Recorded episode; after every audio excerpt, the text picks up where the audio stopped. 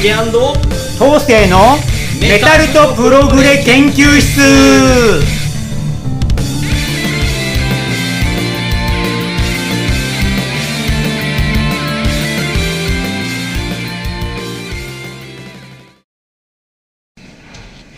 はい、皆さんこんにちは。今回も始まりました竹&東勢のメタプロ研究室ですが、なかなかタイトルコールしてませんでしたね。そうだね。でも、一応オープニングあるから。はい。一応じゃあ今回で第6回目になりましたけど。はい。はい。第6回目ですよね。あ、違う？第6回目だ。あ、そう。はい。自己紹介しないの？あ、ジュリアンコンカッセの竹と申します。はい。メタルとプログレ博士、緑川東勢である。はい。よろ。ちょっとこなれてきましたけど。うん、ちょっとね。どうですか？こなれてきました。なんかね、ずっとね音楽のばっかり、まあ、話もすごく楽しいんですけど、うん、なんかちょっと雑談みたいなのもしよっかみたいな話もなってて、僕から振っていい？たけくんってなんか料理人だってマジっすか？あ、そうなんですよ。料理人なんだ。すごいじゃん。本業は料理人です。いいね、かっこいい。バンドもやって料理人やっていいね。そうですね。基本的に何でも作れますよ。洋食和食なんでも。はい。洋食和食。食わせろよ、おい。そうですね。いつか。じゃあ家でも料理作ってんですか？基本的に私夕食担当なんです。ああ、じゃあ奥さん大助かりですね。僕ツイッターもやってるんですけど、たまに料理のツイートもしてますんで、本日の竹飯というハッシュタグで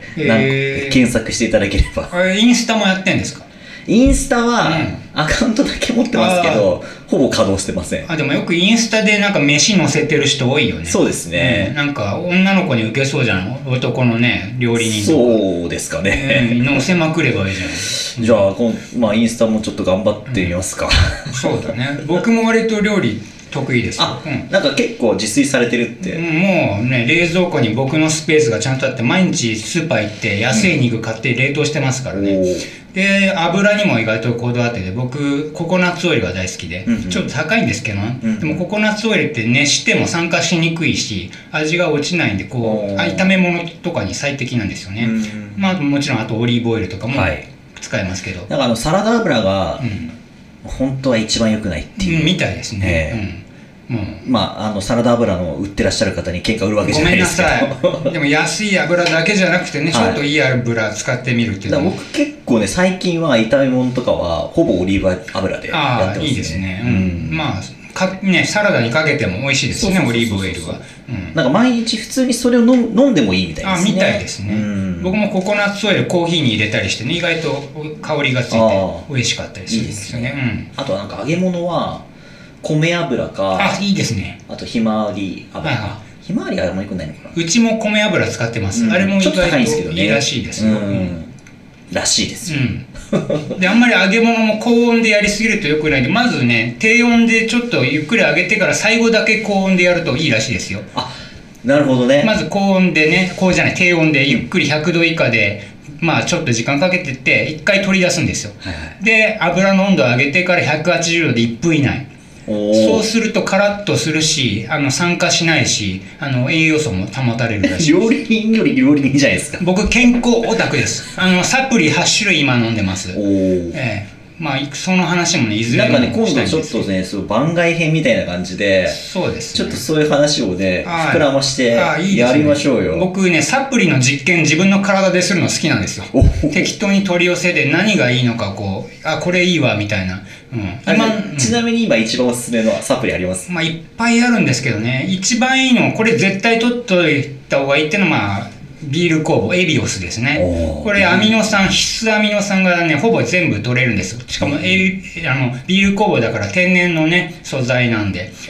ビタミン B1B6B12 も入ってるし、だから疲労回復とか、まああとはこうね胃腸にも優しい。まあ、あともう一個おすすめなのはビタミン D ですね。ビタミン D、 これねなかなか取りづらいんですよね。ビタミン D はね日光にある程度当たるとね取れるんですけど、毎日散歩して日光に当たるわけにもいかないじゃないですか、だからビタミン B が不足すると脳の活動が低下したり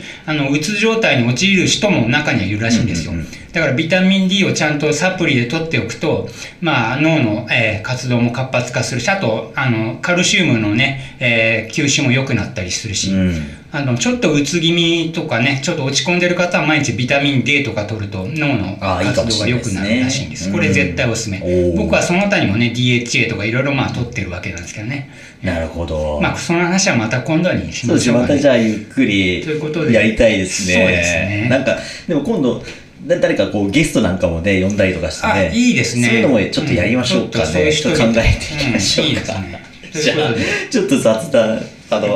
ちょっと脇にそれましたけど、じゃあ本題に戻りましょうか。じゃあ、キングクリムゾンについてね、2週について、お話ししてきましたけども、今回また 3部作の最終回ということで、そうですね、今日で終わりにしましょう。はい。はい、まあ、70年代と80年代について、前回、前々回で語ってきてね。はい、やっぱイエス、ピンク・フロイド、エマーソン・レイク&パマーと並ぶ英国プログレの4大バンドでね、中でも一番とっつきにくいってイメージがあるのがキングクリムゾンかもしれません。はい、その理由はやっぱりね、年代によって、メンバーによって方向性がガラッと変わるっていうところにあるんですよね。それは前回、前々回まで聞いていただければいいかなと思います。キングクリムゾン好きな人の中にも、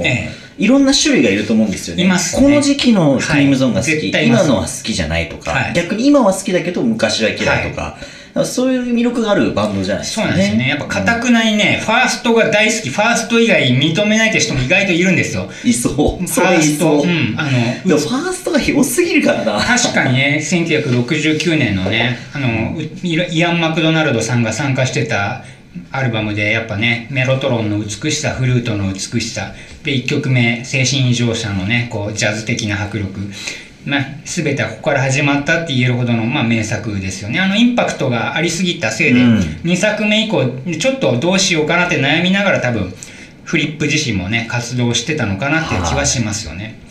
でピート・シンフィールドっていう歌詞の、担当者がいた4枚目までと、でその後からね、ジョン・ウェットンとかデビッド・クロスとかね加わって、バイオリンの美しい「太陽と旋律」とかいう名作もありましてね。でその後また一旦休止した後80年代になってちょっとポップな部分とリズムの遊びを取り入れた、ディシプリンから始まる80年代クリムゾン3部作、赤青黄色ね、ここでまたガラッと変わっちゃうんですけど、で一旦この80年代でまた一旦休止するわけなんです。はい、ということで今回は第3回目でね、3回目でそうですね、90年代に入ってそうですね、80年代の実験を終えて、また多分90年代に向けて新しくフリップはクリムゾンをやろうと思い始めるわけですね。でロバート・ウリップ、トニー・レビン、ビル・ブルーフォードでユリアン・ブリューのね4人、また集めて、さらに今度はねトレイ・ガンっていうベーシスト、パステ・マステロットっていうドラム、これをさらに加えてね6人編成になるんです。これが面白い。これがね、面白いですね。なぜなら、ドラム2人いて、ベース2人いる。どういうことみたいな。リズム隊が2人いる。どうなってんねんって感じです。ダブルトリオです。ダブルトリオですよ。命名書。聞いたことあります皆さん。ね、6人。これがね、面白い。他にいますダブルトリオ。ね。ちょっと聞いたことないですね。別にギター、ベース、ドラムが2組いるだけです。それ一緒のバンドにいる意味あるみたいな感じしますけど、そうなんですよね。これがまた新しい実験の始まりだったんでしょうね。でそうですね、手始めに94年にシングル「ブルーム」ってアルバムを作ってみるわけなんですね。その前には多分ライブとかでいっぱい温めてきた構想があって、でドラム2人いてベース2人いるけどなんかいけそうだなっていうのを掴んだんでしょうね。で95年になって11年ぶりとなる11枚目のアルバム「スラック」を発表するんですね。でこの6人編成、ロバート・ウリップ、エイドリアン・ブリュー、トニー・レビン、ビル・ブルーフォードでトレイガン、パット・マステロットでリズム隊がね合計4人いるダブルトリオで、やっぱ90年代らしくてね、やっぱその頃ってオルタナとかね意外と流行ってきてた時期もありましたよね。でやっぱ硬質感とか取り入れて、やっぱ一般的にメタル寄りになったクリムゾン、メタルクリムゾンとか呼ばれたりもするんですよね。ロバート・ウリップ自身はキングクリムゾンがやろうとしてるヘビーなサウンドをヌーボーメタルって名付けたらしいんですよけどね。それヌーボーメタルの第1弾が「スラック」ルボっていうのは新しいって意味かな、もしかしたらフランス語かなんかかもしれないですね、それでこう90年代に入って新しいことをやり始めたんですよね。でまあそれでもメロトロンとかね、ロバート・フリップ自身もシンセをちょっと弾けますんで、サウンドスケープ的なメロトロンを使いながら、ギター2人ベース2人のヘビーな感じ、ダークな感じでね、エイドリアン・ブリューの歌声をちょっと歌声自体はキャッチーでね、そこをこう硬質さとキャッチーなところを合わせた。まあたまにレッドとか太陽と旋律とかのねクッキーを感触にちょっと似てる部分も覗かせた90年代型クリムゾンのプログレを作り上げるんですね。これがスラークで、90年代はねこのアルバムを最後にまた休止するんですよ。やっぱライブ活動をメインにね、この後90年代アルバムの後はどんどん活動してって長期のライブツアーをしていくわけですね。やっぱライブがしたかったんでしょうね。ライブが本業と言ってもいい時期だったんでしょうね。でライブしまくってこのメンバーでこうどんどん面白さがアップしてたんだと思いますね。2人ドラムいる、ね、意味ポリリズムとかそういうグルービーなところとかそういうものを実験しながらライブで活動して、で長期ライブやったらもういいか、もうそろそろライブやりまくったしっていう感じでねちょっと休むことにして、でフリップは次のアイデアをねこう考えながら、まあなんかプロジェクトでもやりたいなっていうことで、クリムゾンを休止している間にプロジェクトっていう名義のユニットを始めるわけですね。でまあ2000年になってプロジェクト X っていう名義で「Heaven and Earth」ってアルバムをリリースするんですね。で、結局そうですね、この90年代クリムゾンはこの一作で終わってしまって、まあ、ダブルトリオも結局はまあ1枚アルバム1枚と EP1 枚で終わってしまうんですね、で残ったメンバーが4人、ロバート・オリップとエイドリアン・ブリュー、パット・マステロット、トレイガンですね、このメンバーで、2000年に「コンストラクション・オブ・ライト」っていうアルバムをリリースするわけです。でスラークの後ちょっと活動休止になったんですけど、まあバンド結成からね30周年って頃で、2000年になってねクリムゾン第6期始動を始めたわけですね。ザ・コンストラクション・オブ・ライトで、まあこれ90年代の作品よりもさらにモダンになっててね、やっぱドラムとベースをメインにしたこう複雑なリズム、ポリリズムとかね使いながらふわっとした浮遊感のあるギターを乗せて、ダークなんだけどこう緻密なアプローチがされてる。でまあタイトル曲とかね、あとは「太陽と旋律パート4」とかもこのアルバムに入ってるんですよね、でパート5になる予定の「フラクチャード」っていう曲もあったり、こうなんだろう、硬質さと、浮遊感、メローな、叙情性も盛り込んだ聴き応えのあるナンバーがあってね、こうまあ2000年ですね、これから新世紀に迎えるクリムゾンの新しい形が見始めたという、まあそうですね30年を経て進化したクリムゾンの形が見えるっていう点ではコンストラクション・オブ・ライトもねすごい楽しめる最近のアルバム、まあ最近って言っても20年前なんですよね。まあなんかこうあれですよね、まあ太陽と旋律の続編を作ったりとか、やっぱりこう長いこう活動の中でやっぱモチベーションのやっぱ浮き沈みがあるにもかかわらず、やっぱりどうしても続けたいっていうこの、フィリップの気持ちっていうのがなんかちょっと伝わるかなと思いますね。もう孤高のミュージシャンですよね。メンバーはなかなかいないっすよこんな人。どんどん人が離れてるけど自分がやりたいことだけをこう貫き通すっていう、そうですね、すごいなと思いますね。もうそうですよね、なかなかいないっすよ、でまあ、2003年になって13枚目のアルバム「Power to Believe」を発表するんですよね。これがまあいわゆるヌーボーメタルの集大成になるアルバムで、でまあメンバーは前作とね同じメンバーでより熟成されたクリムゾンサウンド、よりメタリックな重厚さでちょっとインダストリアル風のね無機質なリズムとかずっしりしたヘビーさ、割とねだからこれプログレメタルファンに楽しめると思いますよ。この「Power to Believe」は2003年作、ぜひね、メタルファンにも聴いてほしいかなと思いますね。でちょっとちょっとダークな薄暗い叙情を含んだボーカルとかボーカルナンバー、ね、モダンな雰囲気を取り入れたロックバンドとしてはね、割と2003年の中では最新型の、ヘビープログレを体現している作品、うん、で音質もすごいやっぱ2000年代になってから良くなっててね、うん、こうヘッドホンとかで聞くとすごい奥行きのあるサウンドが楽しめるのかなと思いますね。僕としてはやっぱ、コンストラクション・オブ・ライトよりもさらに完成度が高まったのがパワー・トゥ・ビリーブなのかなと思いますね、うん、これが2003年作ですね。で実はキングクリムゾンとしての正規アルバムは今のところこれが最後になってます、うん、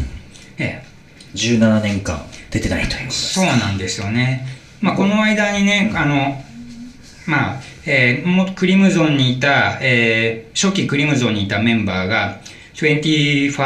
Century Schizoid Band ってね、まさに21世紀の、精神異常者っていうのをバンド名にしたい初期クリムゾンをトリビュートしたバンドをやってるんですよね、うんうんうん、マイケル・ジャイルズ、イアン・マクドナルド、メイル・コリンズでピーター・ジャイルズもこれ初期メンバーがそうですね、初期メンバーがやろうっていうことで、うん、でやっぱ初期の楽曲とかをねメインにやってて、だからイアン・マクドナルドのメロトロンとかシンセとかフルート、マイク・ジャイルフィリップってこれ認めてます？うん、認めてます。認めてるんだ。実はこのバンド名はフィリップ、フリップがバンド名つけたんですよ。そうなんですね。21st。じゃあ一応関係は良好と考えていいんですか？まあそうですよね、うんうん、ただフリップはこういう後ろ向きっていうかね、昔の曲をやるバンドっていうのは自分ではやらないという、常に前を見据えて、そこもかっこいいな。そうなんですよ。かっこいいな。お前らが昔を解雇するのは勝手だよと。かっこいいよ。もうまさにロックアーティストだな。初期のクリムゾンが大好きな人はこのね 21st Century Schizoid Band すごい、楽しめると思います。ライブアルバムもね 3,4 枚出してると思うんでね、うん、初期の、宮殿の曲とかももうまさにあの頃のイアン・マクドナルドのフルートとメロトロンが聴けますんで、これぜひチェックしていただきたいですね、はい、ちょっとバンド名は長いですけどね21st Century Schizoid。でもあれですよね、最初のアルバムと同じ曲タイトルだからそういうバンドもありつつね。でまあそうですね、その後2003年作が出た後ちょっと一段落してからまたフリップは2008年にクリムゾンとしてリハーサルを再開、多分またリハーサルとかライブしながら新しいアルバムの構想を練ろうとし始めてるったのかなと思います。でまあ新しいこう地としてポーキュパイントリーっていう割と有名なプログレモダンプログレバンドなんですけどね、タケ君知ってますか？ポーキュパイントリー。いやちょっと私は知らないですね。イギリスのバンドでね、聞いたことない。これかっこいいです。曲によってはドリームシアターからの影響もあったりしてプログレメタルっぽいアルバムとかあったりして、まあ、リーダーがねスティーブン・ウィルソンという人で、この人が昔の70年代プログレ大好きな人で、その、スティーブン・ウィルソンを中心にこうちょっとモダンで陰りがありちょっとハードさと、ピンク・ロイドっぽい浮遊感も含みながら、こうモダンプログレを実践しているバンドがポーキュパイントリーですね。そのドラム、ギャビン・ハリソンって人がクリムゾンに新しく加わるんですね、2008年に、でまあ、2011年になると昔のメンバーのメル・コリンズとかジャコジックっていう 21st Century スキゾイドバンドで活動していた、ね、人々が新しいキング・クリムゾンプロジェクトを立ち上げたりするわけですね。これにはねロバート・フリップも絡んでまして、ジャコジック・フリップコリンズっていう名義で、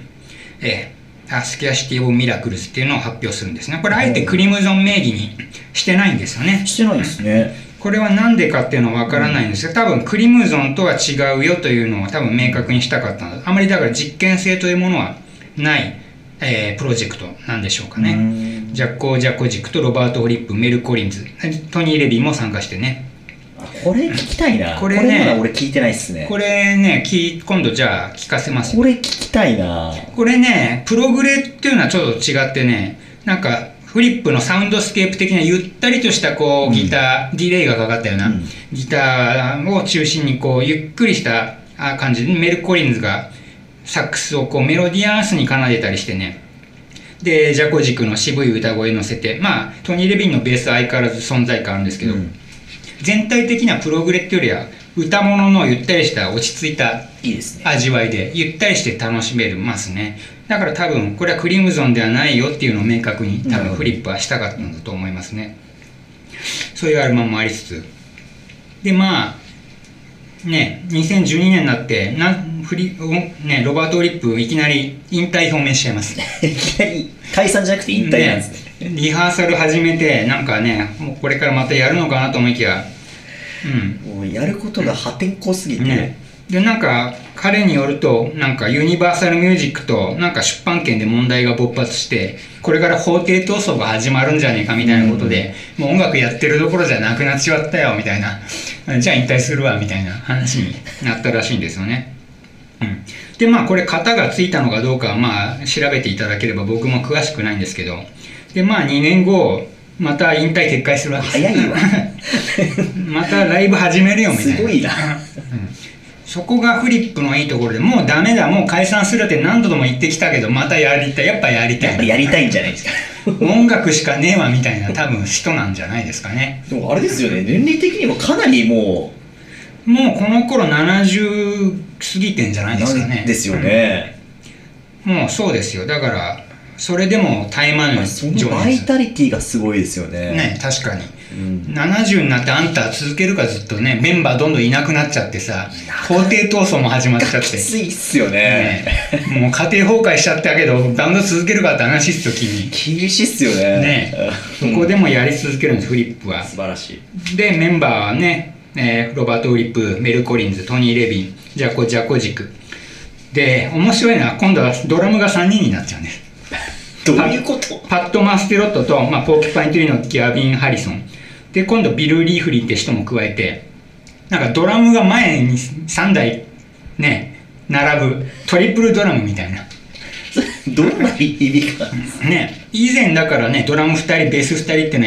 やってたけど、今度ドラム3つになっちゃったんだよ。すごいな、実験が楽しませてくれますね。また実験するのがみたいな。でこれ正規アルバムは出てないんですけど、ドラム3人で来日してますし、ライブアルバムも出てるんですよね。うん、でまあ、その体制でライブとかリハーサルしながらで、ドラムがまあ交代したりしてるんですよね。リーフリンが一旦辞めて、ジェレミー・ステイシーって人がツアーから参加したり、またリーフリンが復帰したけどキーボード担当に変わっちゃったとかね。でステイシーが正規メンバーになって8人編成と。でフリップはその構成の故障、ダブルカルテットフォーメーションとかかっこいい名前でね、うんうん、ダブルカルテット、つまり 4×244 8人ですね。ダブルカルテット、まあちょっとすごいですね。以前はこうね、なんだっけトリプルダブルカルテットフォーメーションと超かっこいいですね。うん、そうそう、なんか人形みたいな感じですよね、うん、フォーメーションの名前みたいな、うん、そうそ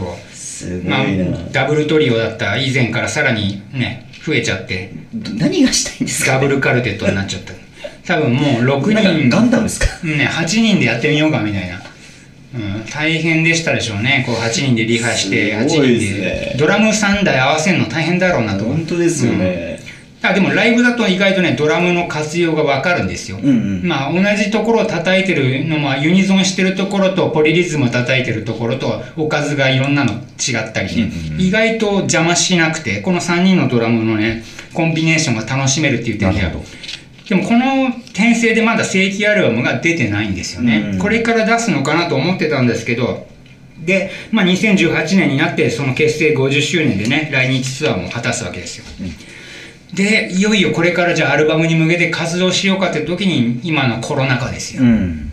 これでちょっとまたストップしちゃってる感じなんですよね、うん、キングクリムゾンは、うん、こういう感じですね。今までのこう流れからキングクリムゾンの歴史をなんかありますか、感想は。そうですね、だから僕も最近のアルバムちょっと時間がなくて、うん、なかなか聴けてないんですけど、うん、やっぱりこういろんなもののルーツ、うん、今こう流行ってるもの、今トレンドとして受け入れられてるもののルーツがやっぱりキングクリムゾンにいくつか、うん、やっぱ見受けられるところがあるし、